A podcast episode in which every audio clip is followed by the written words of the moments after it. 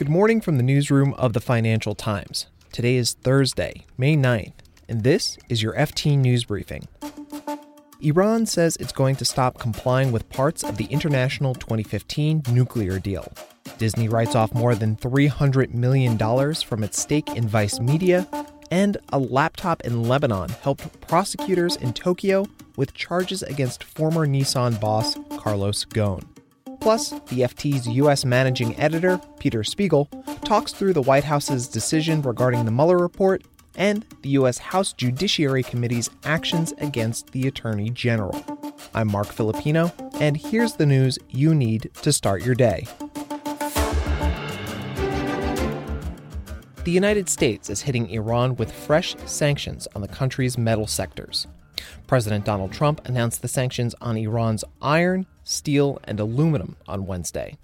Mr. Trump says Iran could expect further actions by the U.S., quote, unless it fundamentally alters its conduct. U.S. Secretary of State Mike Pompeo suggested that Iran threatened the world with, quote, evil. This followed the deployment of a U.S. carrier strike group to the Middle East. Mr. Pompeo also made a visit to Iraq this week over what he described as some very specific threats about Iranian activity that endangered U.S. forces. The fresh sanctions came just hours after Iran's President Hassan Rouhani said Iran would stop complying with parts of the 2015 nuclear deal. Trump withdrew the U.S. from the deal earlier this year. Now, other countries that are still part of it, including France, Germany, and the UK, are growing concerned that Iran might revive its nuclear program. France's foreign minister, Florence Parly, acknowledged the possibility of EU sanctions toward Iran if the deal fell apart. Wholesome Disney and the edgy Vice Media always seemed unlikely business partners. Now, the family style media group has had more disappointment from its investment in Vice. Disney wrote down 353 million from its Vice stake, which follows a 157 million dollar write-down on the investment late last year. Back in 2015, Disney was among the powerful investors in Vice, spending $400 million on its stake. At the time, Disney had valued the digital media company at more than $4 billion. But in the past year, Vice has had to deal with a tougher online media landscape as digital ad sales get swallowed up by Facebook and Google. And sources tell the FT that Tokyo prosecutors have built their strongest case against the former head of Nissan, Carlos Ghosn, using information from a laptop acquired in Lebanon. Sources say the laptop obtained from an assistant to Mr. Ghosn contained evidence relating to Mr. Ghosn's financial transactions. The information enabled prosecutors to pursue their investigation in Beirut, where the former Nissan chairman is protected by his status as a national hero. The FT's sources say that without the laptop, Japanese prosecutors wouldn't have been able to make one of their biggest claims against Ghosn that he allegedly moved millions of dollars in Nissan's money into companies that were owned by his wife and son. Mr. Ghosn was first arrested in November on breach of trust charges and was indicted on another breach of trust charge in April. Prosecutors obtained the laptop from the assistant several weeks before he was rearrested in April. Ghosn has called the charges against him a quote, conspiracy. The assistant, Nissan, and Tokyo prosecutors declined to comment on the laptop. And here's a closer look at one of today's big stories.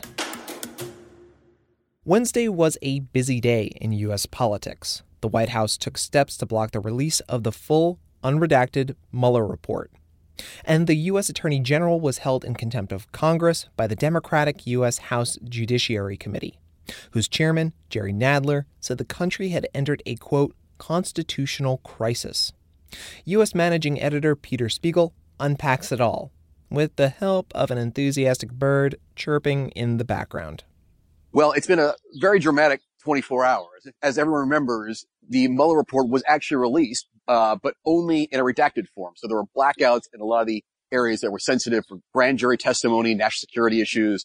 That kind of thing. And the House has subpoenaed the unredacted, the unexpurgated version. And they've also asked for a lot of other things, supporting documents, witness statements, all these kinds of things, demanding it as part of their own investigation. What just happened on Wednesday is the Trump administration invoked something called executive privilege, basically the right of the executive branch of the White House to say there are certain communications that goes on, advice to the president, communications within the executive branch we need to keep secret. You know, if you can't have secret advice from your advisors, what's the point? You know, so this is something the Supreme Court has actually upheld. Uh, you're allowed to claim executive privilege, usually focused just on national security, though. They don't really normally allow you to do it for anything. And there is famously in Nixon, the Nixon case where Nixon tried to keep his tapes that he had secretly recorded in the White House, keep those secret from prosecutors. And the Supreme Court said, no, you can't do that. So your right to claim executive privilege but the courts have not always backed the president on this. So what the White House has done is blocked a release, said we won't abide by the subpoena. And then the House Judiciary Committee turns around and says, well, if you're going to do that, we're going to hold the, the, the Attorney General himself in contempt of Congress. So they voted on Wednesday to do that as well. So both sides really major escalation in the confrontation over what's contained in the Mueller report. Peter, what does this say more broadly about American politics? Well, it is yet again a sign that the Trump administration just acts differently from almost anyone else. You know, the fact that he has instructed, the president himself has instructed his aides, his cabinet ministers, his entire executive branch to ignore congressional subpoenas is not unprecedented because others have done it selectively, but the broad scope of the fight back is unprecedented. So the fact that yet again, sort of violating norms of, of Washington ways is a surprise and perhaps not expected, but clearly a sign of how bitter things have gotten in Washington. And the fact that a cabinet secretary, I a, a, the attorney general, the, the chief law enforcement official in the land has been held in contempt of Congress. Again, it's happened before, but on a, on a, a much smaller uh, issue. Back in, as recently as the Obama administration, Eric Holder refused to testify on, on some issues. But again, nothing of this consequence, nothing of the consequence of an issue of, frankly, that could lead to impeachment. So it is really the epitome of this, the bitterness that has, that has risen even higher since the Democrats have taken control of the House and been given the power to vote for subpoenas and demand testimony from senior Trump administration officials. Eh, so what's next?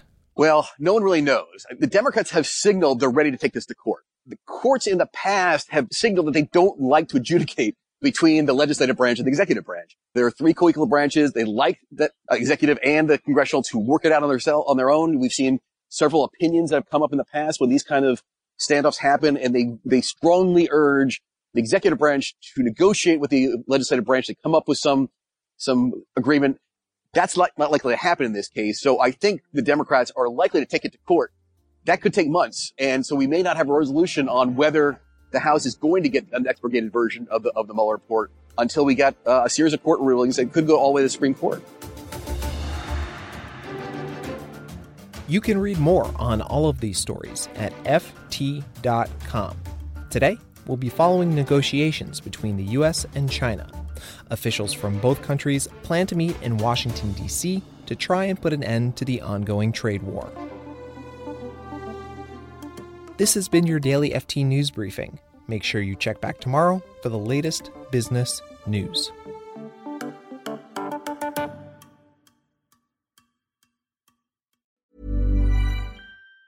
Planning for your next trip? Elevate your travel style with Quince. Quince has all the jet setting essentials you'll want for your next getaway, like European linen, premium luggage options, buttery soft Italian leather bags, and so much more and it's all priced at 50 to 80% less than similar brands. Plus, Quince only works with factories that use safe and ethical manufacturing practices. Pack your bags with high-quality essentials you'll be wearing for vacations to come with Quince. Go to quince.com slash trip for free shipping and 365-day returns.